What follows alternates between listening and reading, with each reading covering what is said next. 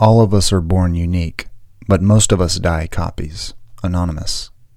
Imagine this picture in your mind with me for a moment. A vast sea of black umbrellas extended, covering the surface of a courtyard. All of the umbrellas are extended with the same shape, size, and color. Just to the right of center is one yellow umbrella amongst the sea of black.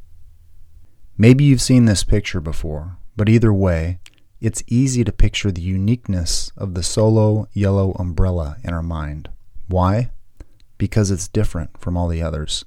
It stands out. What draws us to a work of art, or a character in a story, or a favorite music artist?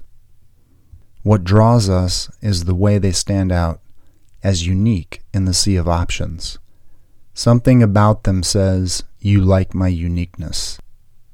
As humans learn and grow and age, they begin to lose their uniqueness, probably mostly due to fear of not wanting to stand out, but also because the systems, cultures, and religions help shape us into copies. The one who will truly stand out and garner interest and influence are those who can embrace their uniqueness, the gift they were given at birth.